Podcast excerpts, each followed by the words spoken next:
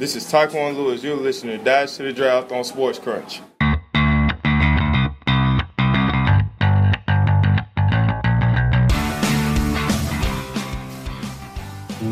Welcome back to Sports Crunch with D. Crom, ladies and gentlemen. I'm your host, David Cromwell.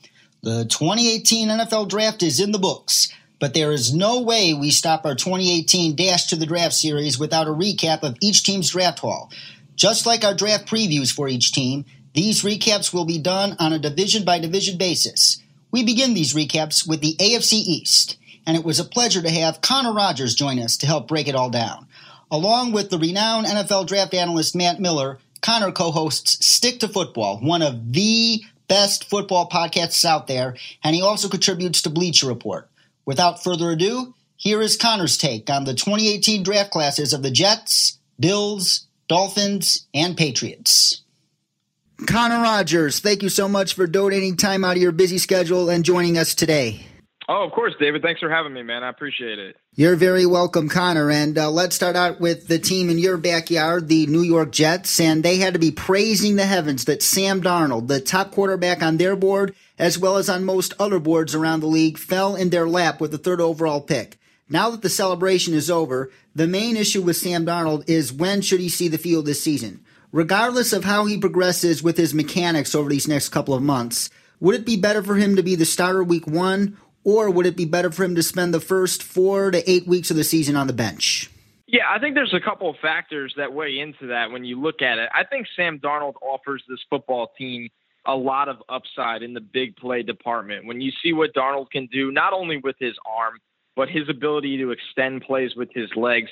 Josh McCown is a guy that was very solid last year, but there was definitely a handful of games where the yards per attempt were a little low and, and it did hamper the offense. So I think Darnold offers more upside there. I think it's not going to be the easiest start for the Jets. They got to travel uh, on prime time Monday Night Football to open the season in Detroit. Week two against Miami and week three against the Browns isn't isn't the worst, but week four against that Jacksonville defense at Jacksonville would be a nightmare for any quarterback, not just only a rookie. So uh, it can go a couple different ways. I think the X factor in all of this is is truly Teddy Bridgewater. When you look at him, nobody knows what he's going to come back as. You know, how much pressure is he willing to put on the knee? Is he 80%? Is he 90%?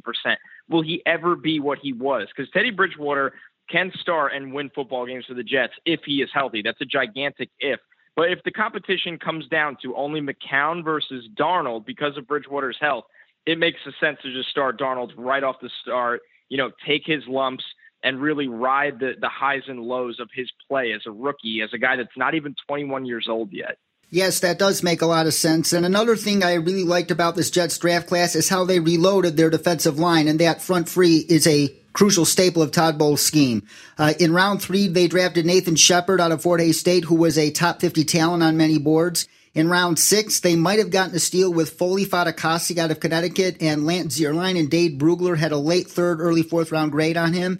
And last but not least, they shipped their seventh round pick to the Colts for Henry Anderson. How will those three additions help Leonard Williams become even more of a disruptive force this season? Well, I think they can fill the roles that Todd Bowles needs up front as run stoppers. And with Shepard, I think there's a little upside there as a pass rusher. I think that was why he was so highly coveted coming out of a college like Fort Hays State. I think people saw his one day that he was healthy at the Senior Bowl and said, "Wow, he can he can really put a beating on offensive linemen with a variety of pass rush moves."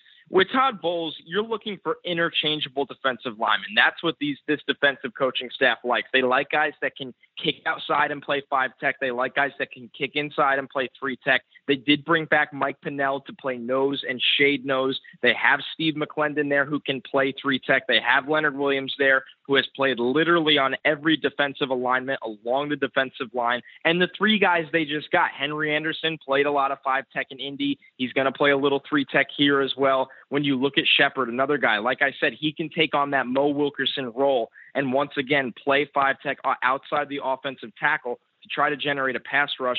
Foley Fatukasi is a guy that is a fantastic run stuffer, not much of a pass rusher, but against the run, he's rock solid on the interior. So the Jets now have this really six man rotation along the defensive line that are interchangeable parts. And that's what this defensive staff was looking for. So they did a really nice job going into this draft and coming out now with a full rotation.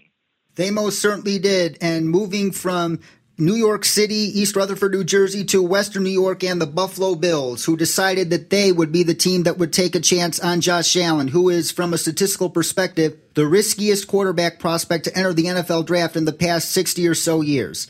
However, given the below average quarterback play ahead of him, there is a good chance he gets rushed into action far too soon behind a depleted offensive line. And moreover, if Allen does indeed get rushed into action, he'll be throwing to arguably the worst pass catching corps in the entire National Football League. Is Buffalo the worst spot imaginable for Josh Allen to have landed? I think it's up there. I think I think Cleveland would have been pretty rough too, but when you look at Buffalo's roster right now, they have less than that Cleveland offense does by a large gap. So I don't love the fit here. I'm glad they only were able to go up to the seventh pick to get him. They wanted to climb much higher than that and give up everything.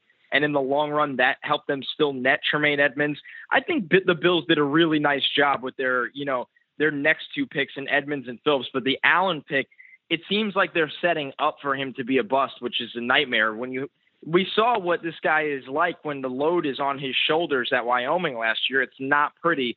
Now the competition is getting harder in another similar situation where his team around him is not very good and he has a lot of his own struggles as well. He most certainly does. And great point about that Wyoming team last year. But the reason why that Wyoming team was still able to qualify for a bowl game and win was because of that defense. And to play devil's advocate, yeah. at least this year, the Bills, as you alluded to, they're quietly putting together a very, very solid defense. And they continued to do so in this draft with, as you said, Tremaine Edmunds with their second first round pick and Harrison Phillips in round three, who is a Kyle Williams clone. He will definitely uh, probably be Kyle Williams' long term replacement, and also uh, Taron Johnson and Siran Neal, two guys we saw at the Senior Bowl. Those are two good picks later on that uh, could give their secondary even more uh, depth and also Star Lotulelei in free agency, who along with Harrison Phillips and Kyle Williams will help keep blockers off of Tremaine Edmunds, freeing him up to make some plays. So given those impressive additions the Bills made to the defensive side of the ball in this draft and in free agency, can this Buffalo D consistently keep them in games because they're going to have to since this offense is poised to take a big step backwards this season? Yeah, I think it can. I think they're a very well coached unit too, and that doesn't get said enough. I like the addition of Edmunds as their Mike linebacker in the middle of the defense. He's got long arms to really cover the passing lanes. He's strong. He's young. He's fast. He could do a lot of different things. And you said it about Harrison Phillips. He's a guy that can be pretty disruptive for a tweener defensive lineman. He, he's just all around impressive. He lived in the backfield in college. He's probably the smartest player in the entire draft. We had an extended conversation with him on Stick to Football. He's super impressive. He's pro ready. And like you said, they did pretty decent at the end of this draft too. With you know Siran Neal, I think even Wyatt Teller, the guard they got from Virginia Tech, was a solid pick. When you talk about this defense, though, uh, it's funny. I, I said a couple of weeks ago to somebody, the Bills are going to lose a lot of nine to three games because they have a good defense, they have a well coached unit. I just don't know how this offense is going to be able to put up points outside of the work of LeSean McCoy. Absolutely. And continuing to play devil's advocate for a second here, uh, one of the uh, most common reasons for the Bills taking Josh Allen, I've heard from people who know uh, some coaches in that building. Uh, they say that the Bills, Sean McDermott and Brandon Beane, were in Carolina and they oversaw the development of Cam Newton, a quarterback who uh, is big and has a strong arm has uh, intriguing athleticism, but has severe accuracy issues.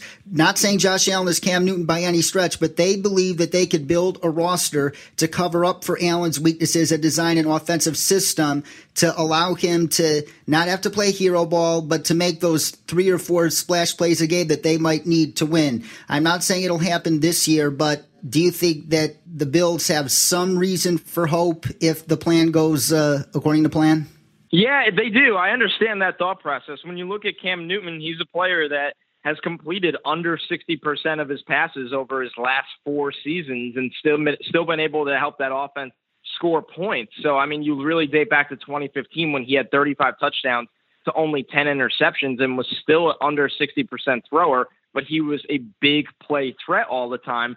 That's what they want to get out of Josh Allen. You can live with the accuracy issues if you're hitting home runs. It's really a good analogy is looking at a baseball player. Some power hitters in the league only hit 230 or 240 and still hit over 30, 35 home runs a game, uh, a season. That's what you're kind of hoping with Josh Allen. You want him to hit the long ball. You want him to hit those 20 to 25 yard kind of passes and really open up the offense. And then you don't need to worry about his completion percentage as much or the turnovers as much because the big splash plays outweigh the bad or at least come clean and even. I just kind of think that's wishful thinking in the long run. I think it's wishful thinking as well, personally, but Josh is a very good kid, and I hope he proves us all wrong. And now moving Me on. Too. I really do like Josh. Absolutely. He was a nice guy to cover at the Senior Bowl. And uh, moving down to the Miami Dolphins right now. And by the way, there's an amazing feature series on yahoo.com about their scouting staff and all they went through headed up to this draft season during uh, the fall when they were scouting college players all the way up into draft night. It's a series that you should check out. It's uh, phenomenal. And the first guy in their draft class was Minkah Fitzpatrick. And the main knock on him from some of the draft community is that he is a jack of all trades, master of none talent that needs a permanent position in order to fully achieve his tremendous potential. In this Miami Dolphins defensive scheme, is that position slot corner? Is it box safety or is it elsewhere? I think it's all over the place. I think this is one of the safest picks of the entire first round. You get Minkah Fitzpatrick, a top 10 player, really a top eight player, at the 11th overall selection. You have a secondary that does need some help. You probably do need some help in the front seven. When you look at what Minkah does, I don't think he has the length and desirable traits to be a consistent outside corner, but I like when he kicks in and covers the slot. I think he can run and be physical enough with tight ends, especially move tight ends, something they they drafted in the second round with Mike Gesicki. And he's also very good in the box. He was an effective blitzer at Alabama with his timing. He can really stick his nose against the inside and outside run. So Minkah Fitzpatrick, this is kind of where the NFL is trending. We saw the Jets take Jamal Adams sixth overall two years ago. He played all over the place for Todd Bowles. He played outside linebacker. He played on the edge. He played free safety, strong safety, single high safety, and slot corner, and even sometimes in the in- middle of the field as kind of you know a weird money backer type of role. So Jamal Adams has played everywhere. The Dolphins are going to do the same exact thing with Minkah Fitzpatrick, and that does wonders for defensive coordinators that are worried about matchup problems.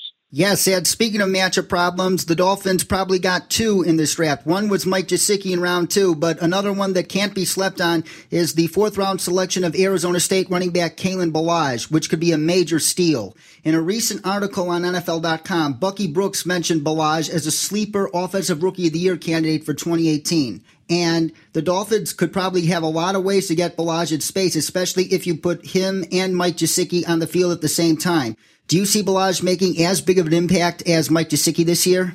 It's an interesting point because I think at some point somebody's going to have to handle the load in Miami. When you look at that running back depth chart, okay, Frank Gore is kind of on his final legs there going down there this year. Kenyon Drake is a fun, explosive player, but he's hurt often. So Ballage at some point is going to be the starting running back, I think, this year, or the featured back. I don't know if it'll be off the top, but I think down the road it very well could be. Now, he really came and went at times at Arizona State. When you look at his career, there was times where he lived in the end zone, and there was games where he completely disappeared. So, what Kalen Ballage are we going to get? I thought he was a little quicker and more explosive than what we expected at the Senior Bowl, which was a really good sign. Maybe he ends up being a way better pro and somebody to be excited about.